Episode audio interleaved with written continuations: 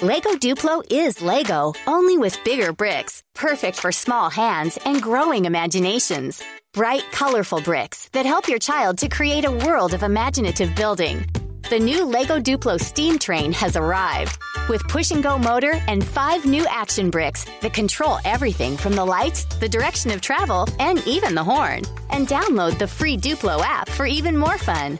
Learn more at lego.com slash Duplo. That's lego.com slash Duplo. Välkommen Tryst till Klimakteriepodden. Tryststockholm.com är sajten som jag tycker att du ska besöka. Här hittar du träningskläder för aktiva kvinnor. De är snygga, bekväma, stilrena i designen, passar både på fritiden, på väg till och från träningen och också under passet. Jag har själv nästan lite svårt att komma ur kläderna efter passet för de är så sköna. Dessutom gillar jag också den här härliga mix och matchfärgskalan som finns i lite lugna färger och inte, känns inte så skrikigt. Kvaliteterna är fantastiskt sköna och jag tycker verkligen att det är kul för det är Wilhelmina, min kompis, som har tagit fram de här kläderna och hon är en förebild. Det är även roligt att det finns herrplagg i kollektionen, så missa inte det. Gå in på tryststockholm.com och Klimakteriepodden tackar speciellt för samarbetet.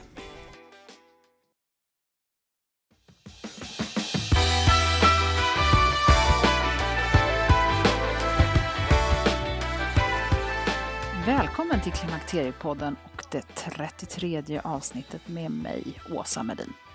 Efter förra avsnittet så finns det fortfarande obesvarade frågor när det gäller sömnen. Så vi hoppar rakt in i det här avsnittet.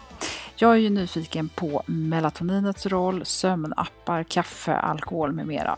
Så välkommen att lära dig mer för att optimera dina chanser för att sova bättre.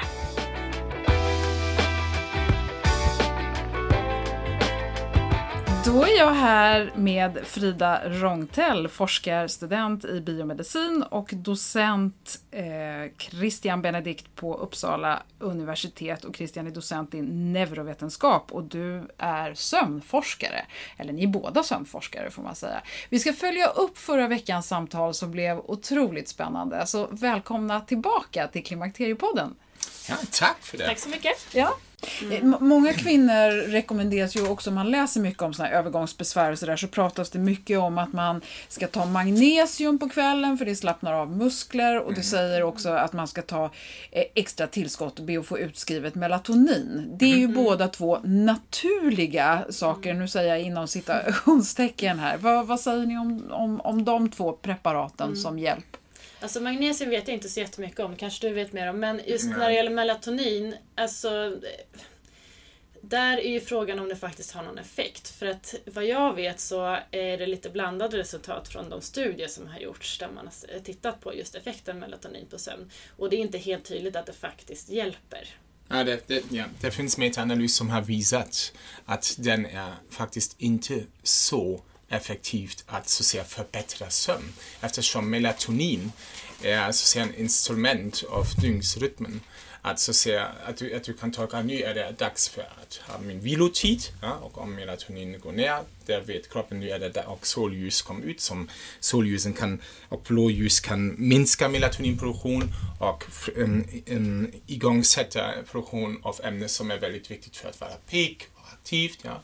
Melatonin är mer viktigt för att tajma sömn istället för att förbättra sömn. Förstår du vad jag menar? Det är en mm, skillnad. Mm, okay. Så du kan inte ta melatonin och förvänta dig, nu har jag en god natts sömn.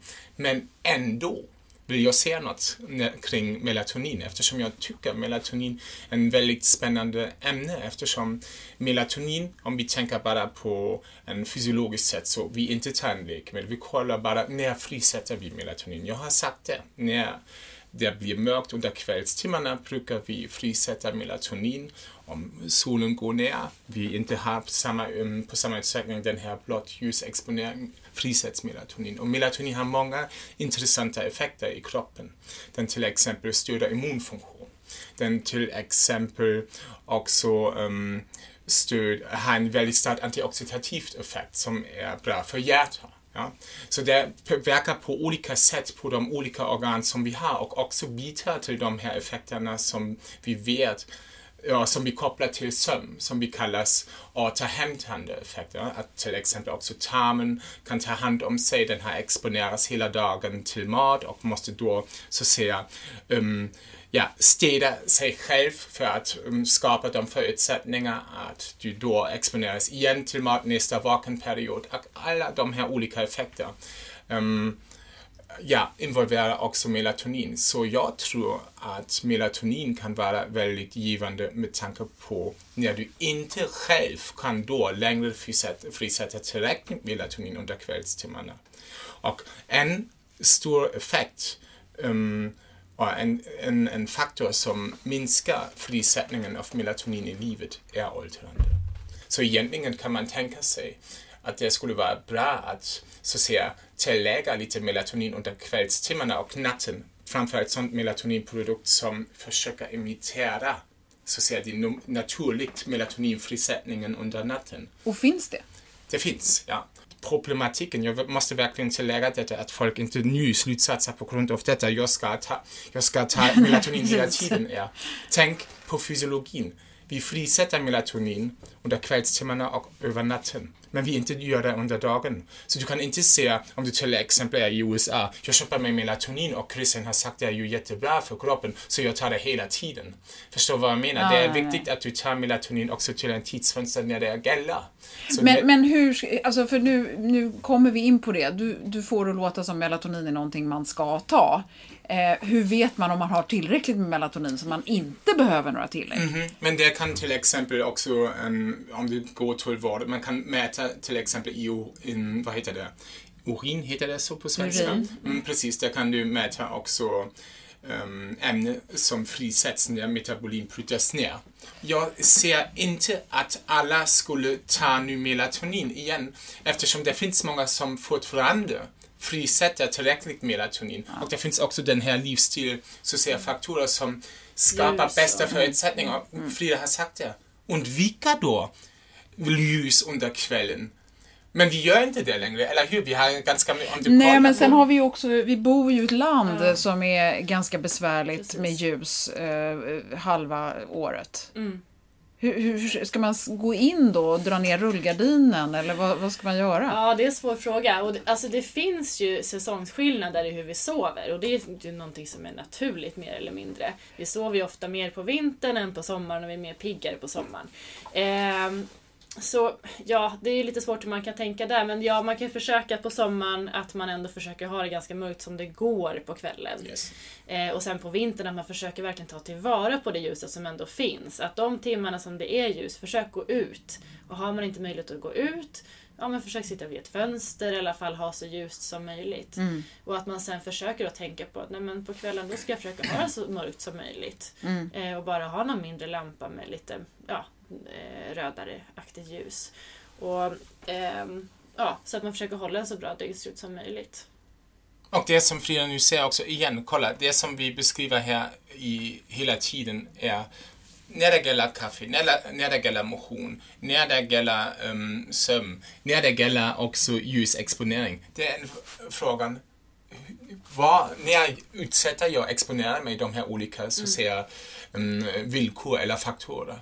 Så det är inte problematiskt att dricka kaffe under morgonen. Det finns också forskning som har visat att det um, kickstartar din klockan som du har olika klockor också i kroppen, till exempel i levern. Och kickstartar leverns metabolism. Så levern är en centralt organ för att så att säga organisera och regulera din energimetabolism. Så det är ju jättebra att dricka då kaffe under morgonen. Förstår vad jag menar? Det stöter detta.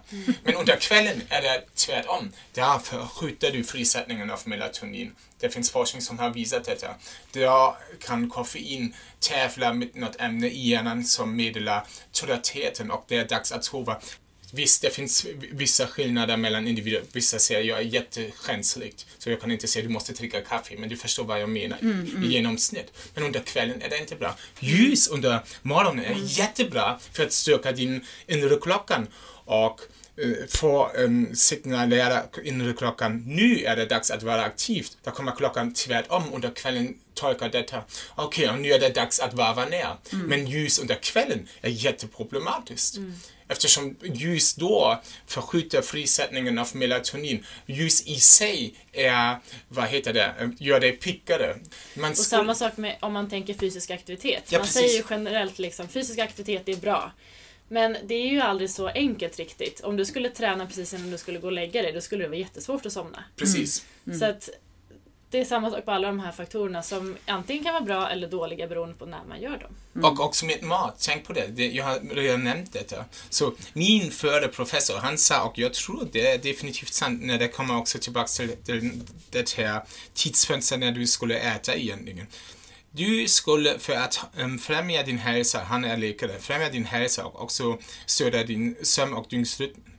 Ät som en kung på morgonen. Ät som en prins när du har lunch och ät som en fattig man när du har din äh, middag. Men vad har vi gjort nu i, idag? Vi har den om. Mm. Vi gör det tvärtom. Mm. Vi äter otroligt mycket under kvällstimmarna. Och igen, tänk dig, melatonin till exempel berättar under kvällstimmarna också tarmen, hej, ja, nu är det så att säga viktigt att regenerera återhämta sig. Men om du då, och tarmen har också, magen-tarmkanal har ut, um, ut, äh, exponerats mycket mat under dagen, måste bearbeta detta. Om du då under kvällen äter mycket, där kan den inte så att säga ta hand om sig själv. Den måste fortfarande jobba med matbearbetning, nedbrytning och, och, och. Så det är inte bra då för att sova.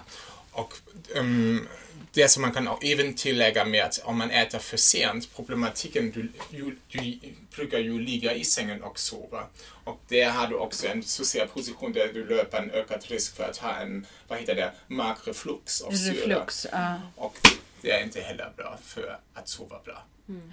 Jag tänker bara på det här när vi pratar om mat och, och, sömn och så här. På, på helgerna så tenderar ju folk kanske att ah, jag har haft så jobbig vecka och nu ska jag återhämta mig och alltihopa. Och en del av återhämtningen är att vi då eh, fredagsmys är ju ett begrepp i Sverige. Mm. Vi tenderar att eh, umgås mer, vi kanske äter stora middagar. Och i samband med det här så häller vi många av oss i oss vin också, eller alkohol då kanske yes. i olika mm. former. Vad händer då med sömnen? Mm. Och, och, och sen så dessutom så går man då och lägger sig senare och sov, försöker sova längre på morgonen. Vad händer då? Alltså alkohol, eh, det beror ju på lite hur ofta man dricker alkohol. Men om man säger de akuta effekterna av alkohol, alltså om du dricker det någon gång då och då. Det är ofta att du somnar snabbare. Eh, men sen blir sömnsammansättningen förändrad när man väl sover sen. Framförallt under andra halvan av natten. Men om man tittar på hur, vad som händer om man ofta dricker alkohol, alltså en kronisk användning, då stör det sömnen väldigt mycket och det kan till och med ta längre tid att somna, man sover mindre och så vidare. Eh, så att använda alkohol som ett sömnmedel, som många faktiskt gör, det är in, verkligen inte någonting man kan rekommendera. Och du snackar. Ja, man snackar mer, precis. Okej. Men eh, om man nu är en normaldrickare, det vill säga man dricker något glas vin då och då eh, och sen så kanske det blir lite mer under helgen. Mm. Hur, hur, hur är det hur kopplar det till sömnen då? Mm. Ja men det kan ju kanske göra då att man somnar lite snabbare men sen kan själva sömnsammansättningen vara störd under natten. Så det betyder inte att du sover bättre bara för att du somnar snabbare. Så det här med att återhämta sig på helgen, vad ska man göra då? För, för att... Men jag, jag, kolla. Nu glömmer vi forskning och tänker bara så ser på livet. Jag tror det är som ni, jag, jag är en tysk, ni är svenska och jag verkligen gillar om ett ord som ni har i språket som vi inte har i, på tyska, som heter lagom. Mm. Och jag tror vi måste inte vara så otroligt fokuserade på alla de här så att säga, evidens. Det är viktigt att tänka på det, men det är så om du då trycker där och här någon gång en glas vin kommer du inte att skada dig allvarligt eller skada din sömn. om du här och där bestämmer dig, nu måste, vill jag gå till pizzeria och äta en pizza. Gör det. Jag uppmuntrar dig. Gör det. Det, det. Så funkar inte livet. Du kan inte bara säga ja, gör det hela tiden bara svart eller vitt. Ja, mm. Det finns variation, men också den här variationen är okej. Okay, ja.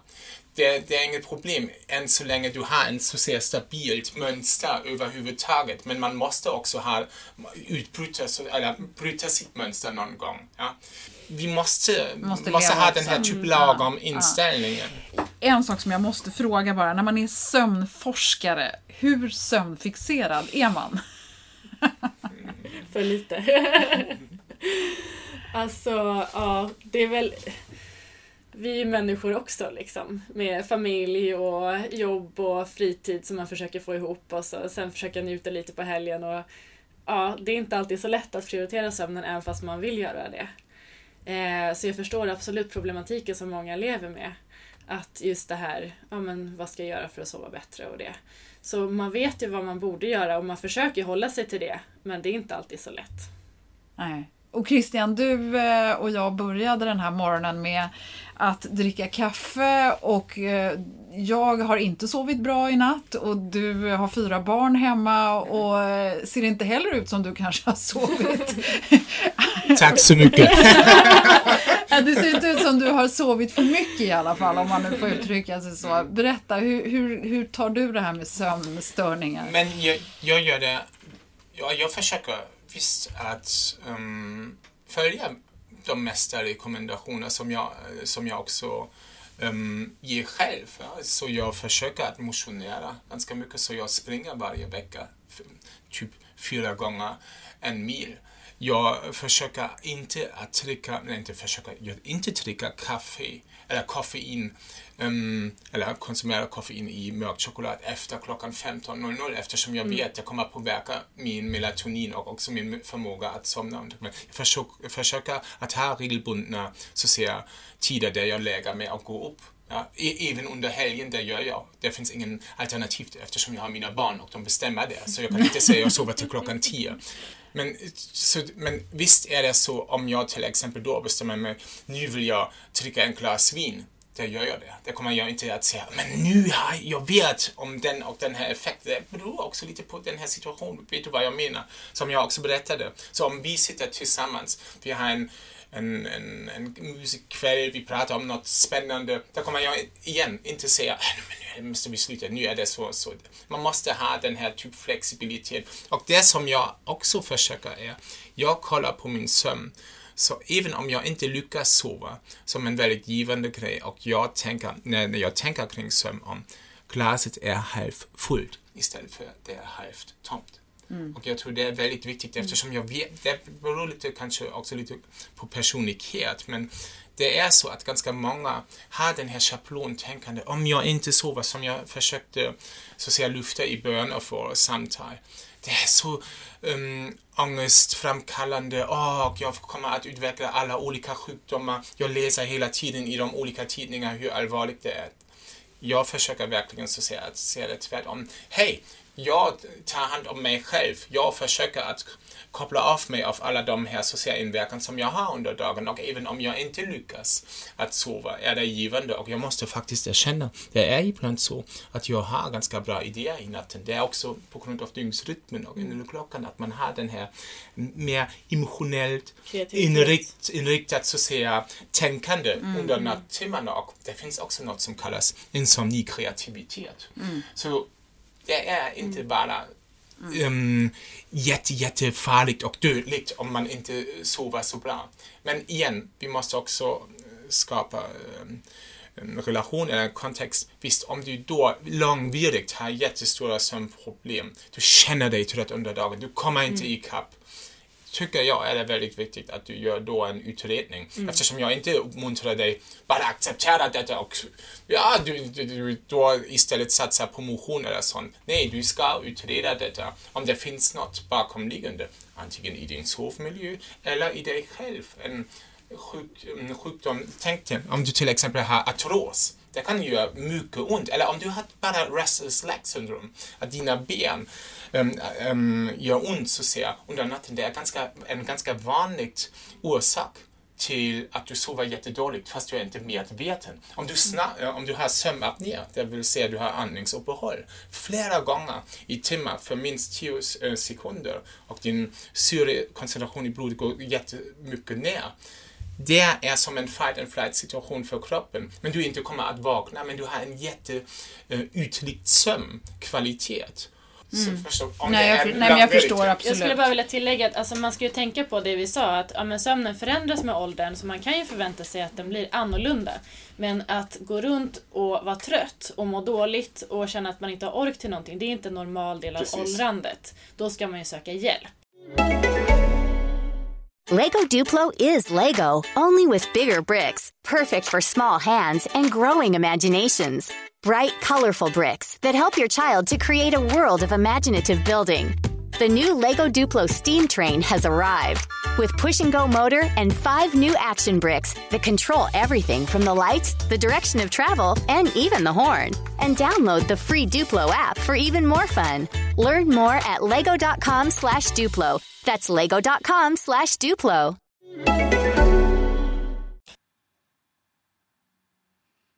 Det finns två frågor som jag har kvar och den ena är varför kopplar man övervikt till sömnproblem?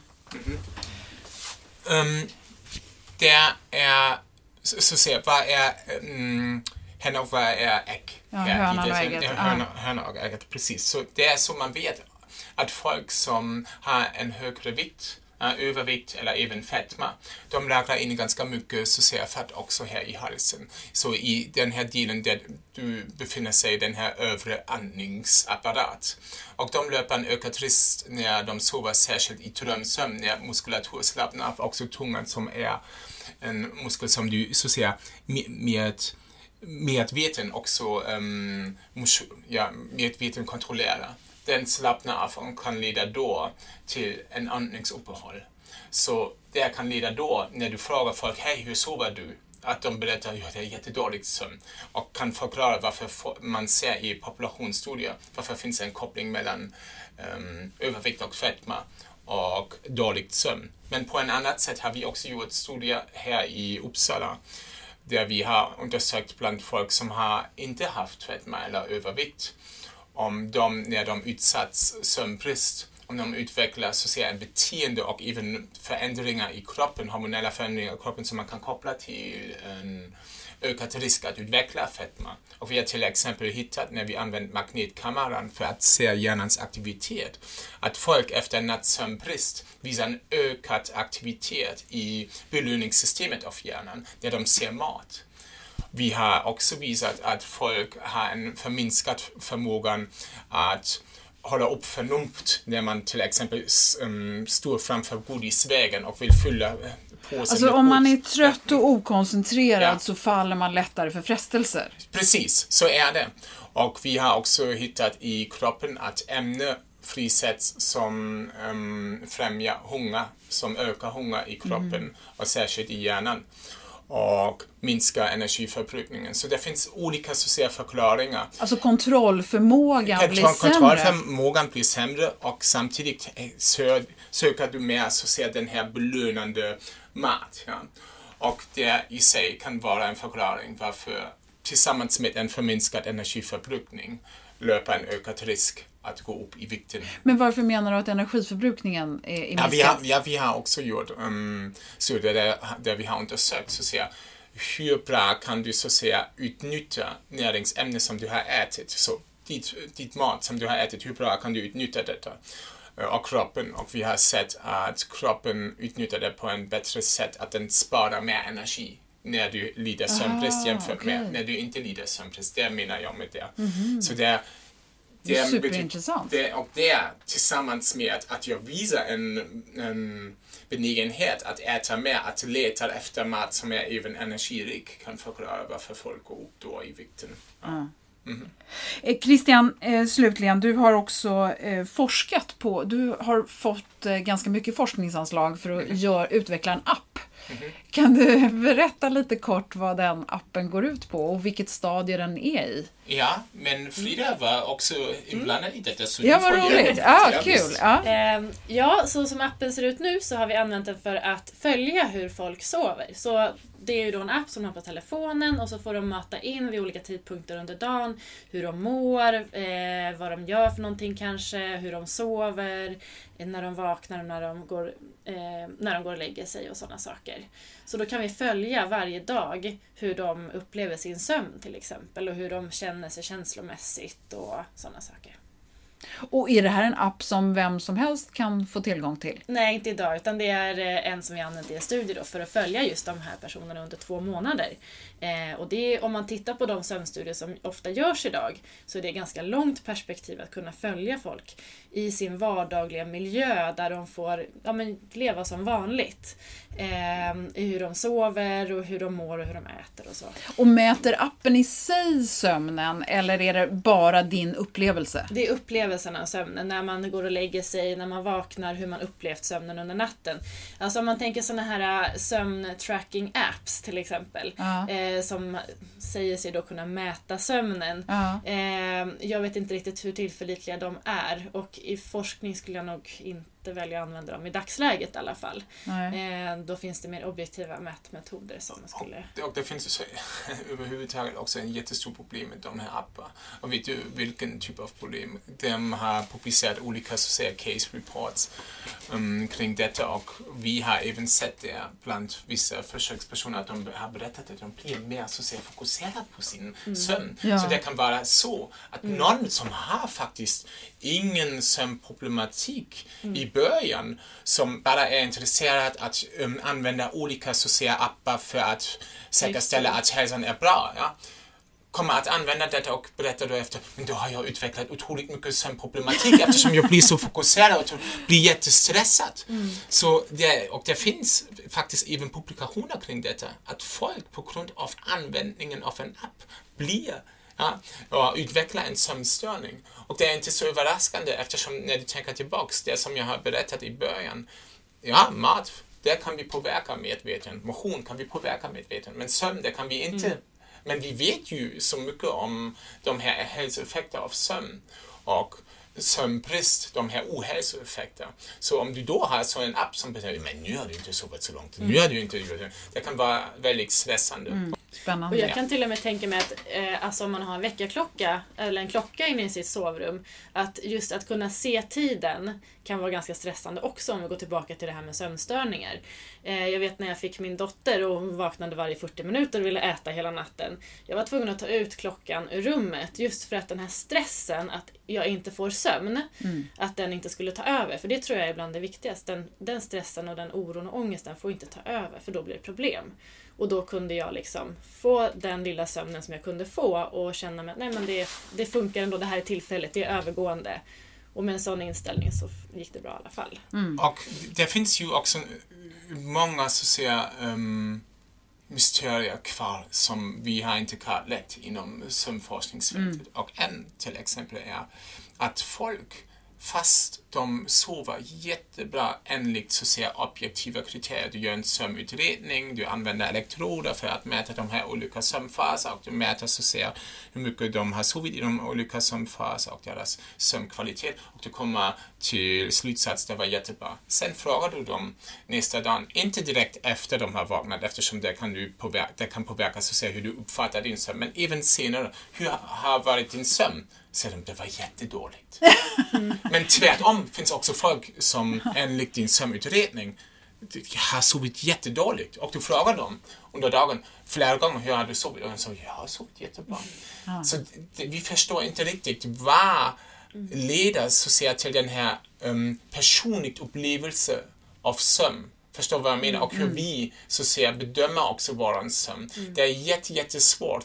Man vet till exempel, ja, du har gjort det med mig, ja. du påverkat mig hela dagen, att när folk ger dig en feedback, det är ganska viktigt om du säger men du ser jättetrött ut. Då kommer du att slutsatsa. Min sömn var dåligt. Ja. Och de, verkligen sista grejen, de har till exempel gjort en studie med um, studenter och alla fick sova i sömnlappet. Och de har sagt till en, en halv av den här studentgruppen nästa morgon när de visade dem deras um, hjärnvågor som de mätade under natten. Oh, men du har sovit jättedåligt. Och de andra fick höra, du har sovit jättebra. Faktiskt, de har sovit likadant. Och sen gjorde de en arbetsminnetest. Och de som fick höra att de gjorde betydligt sämre, de presterade också sämre. Aha. Så du ser, det är väldigt ja, det är viktigt så den här psykologiskt. Feed, så psykologiskt, mm. den här feedback som vi får. Mm. Men ändå är det en mysterium. Varför är det så att vi kan inte så säga one-to-one koppla det som vi mäter med hjälp av teknik och det som du upplever. Mm. Det är jätte, jättesvårt. Frida, vi ska komma in lite på minnet också, för hjärnan påverkas ju av sömnbrist. Precis. Och alltså om man tänker bara hur det funkar normalt om man sover, eh, sover bra så är ju sömnen väldigt viktig för minnesfunktioner. Om man tänker sig att man lär sig någonting nytt eh, och sen så sover man eller så får man vara vaken innan man testas igen. Så beroende på vilket typ av minne så kan eh, sömnen faktiskt göra att man blir bättre om man får sova jämfört med om man är vaken. Mellan att man lär sig till att man testas igen. Eh, och vissa minnen säger att man minns eller att man eh, glömmer mindre om man får sova än om man är vaken. Så sömnen verkar ha en väldigt viktig effekt för att eh, lära sig nya saker. Eh, och om man då inte sover så kan man ju självklart tänka sig att det har negativ påverkan på minnet. Och det har vi också sett i en studie som vi gjorde nyligen eh, där kvinnor och män fick vara vakna en hel natt. Och sen så fick de sova en hel natt och så mätte vi arbetsminnesfunktionen på morgonen. Och arbetsminnet är ju liksom att hålla saker i huvudet. Det är viktigt för att kunna resonera och planera. Eh, till exempel om man kör i rondell, att man ska tänka på vart man ska åka samtidigt som man håller koll på saker i sin närhet och så. Eh, och då såg vi att efter en natt med sömnbrist så var mäns ehm, eh, arbetsminne inte påverkat jämfört med en natt med sömn. Men kvinnornas arbetsminne var försämrat. Mm -hmm. Så det är inte bara så att alla påverkas på samma sätt av sömnbrist när det gäller minnesfunktioner, utan för vissa minnen så verkar det finnas könsskillnader också. Eh, men sen kan det ju säkerligen vara så att andra typer av minnen, kanske kvinnor är bättre efter en natt med sömnbrist jämfört med män. Sista grejen med tanke på minnet, det som är också ganska viktigt, det som vi gör ju ganska mycket när vi är vaken är att vi bearbetar otroligt mycket information, eller hur? Men också mycket information som är inte så relevant för, för mm. oss, för oss i framtiden. Och du kan inte behålla all den här informationen, men det ändå kommer att stimulera hjärnan och det kostar mycket energi för hjärnan. Så när du sover, det som också händer, särskilt när du befinner dig då i djupsömn, är att de mesta nya kopplingar som har um, skapats på grund av alla de här olika sinnesintryck, de tas bort. Så säger, och på grund av detta skapar också de förutsättningar att du då har de bästa förutsättningarna att lära dig något nytt eller bearbeta nya information nästa mm. dag. Så det är inte bara att du mm. befäster minnet när du sover. Det är också viktigt med som att du kan um, rensa bort, ta mm. bort information mm. som är icke-relevant för dig. Ja. Mm. Och en, ytterligare en sista sak yes. eh, som jag kommer att tänka på att alltså sömnen är viktig för att generalisera kunskap. Yes. För att det vi lär oss, det kanske vi lär oss på ett visst sätt. Men så här är det. Men sen är det viktigt att sen kunna applicera den kunskapen till nya saker. Även om de inte är exakt som det som man lärde sig första gången. Så det sömnen också gör är att skapa någon typ av falska minnen. Och det kan man ju tänka sig att det behöver inte vara någonting dåligt. Nej. Utan det här är ju någonting som främjar att vi ska kategorisera olika saker, man ska kunna generalisera och sen kunna applicera det på olika saker. Mm. För att fungera bättre i vardagen. Mm. Och den sista, sista i samband med detta är att man har också hittat att folk när de till exempel utsatts en intellektuell problem, till exempel matematiskt problem. Och det finns ett visst mönster som man kunde se, men du har inte berättat om um, att det finns ett mönster. Och sen får de sova eller inte sova. Där ser du när de sover på saken och därefter um, testas igen att mer folk säger då när de har sovit, jag ser ett här mönster. Mm. Så sömn hjälper dig inte bara så att, säga, att befästa minne, men också så att säga um, pussla ihop de olika informationsbitar och mm. kanske se ett mönster. Sov på saken är definitivt sant, mm. men det, det som vi måste också tillägga, du ökar din sannolikhet att komma fram till lösningen. Det är ingen garanti. Mm. Det är otroligt spännande. Så att jag avslutar med att be om ursäkt Christian. för att jag har förstört din dag. Eh, men nu ser du väldigt pigg ut efter, efter att ha druckit Efter din... min kanna kaffe, precis. Och eh, jag är jätteglad för att Frida och Christian, att ni tog er tid här idag. Eh, för mig så känns det som att jag ska sluta vara så fixerad. För att jag tittar på klockan jättemycket och funderar varje morgon på hur mycket jag har sovit och hur bra jag har sovit. Det ska jag sluta med. Jag ska bara fundera på hur jag känner mig istället. Det låter som en bra idé. Jättebra, tack igen. Tack! Tack.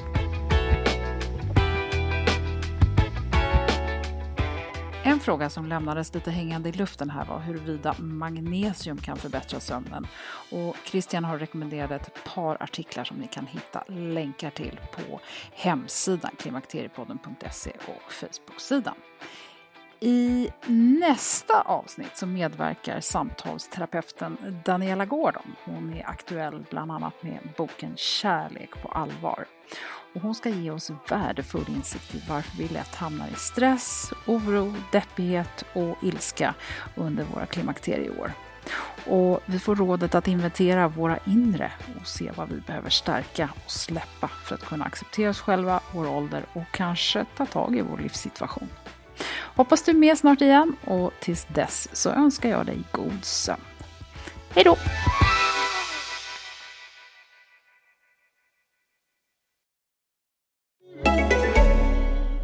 Lego Duplo is Lego, only with bigger bricks, perfect for small hands and growing imaginations. Bright, colorful bricks that help your child to create a world of imaginative building.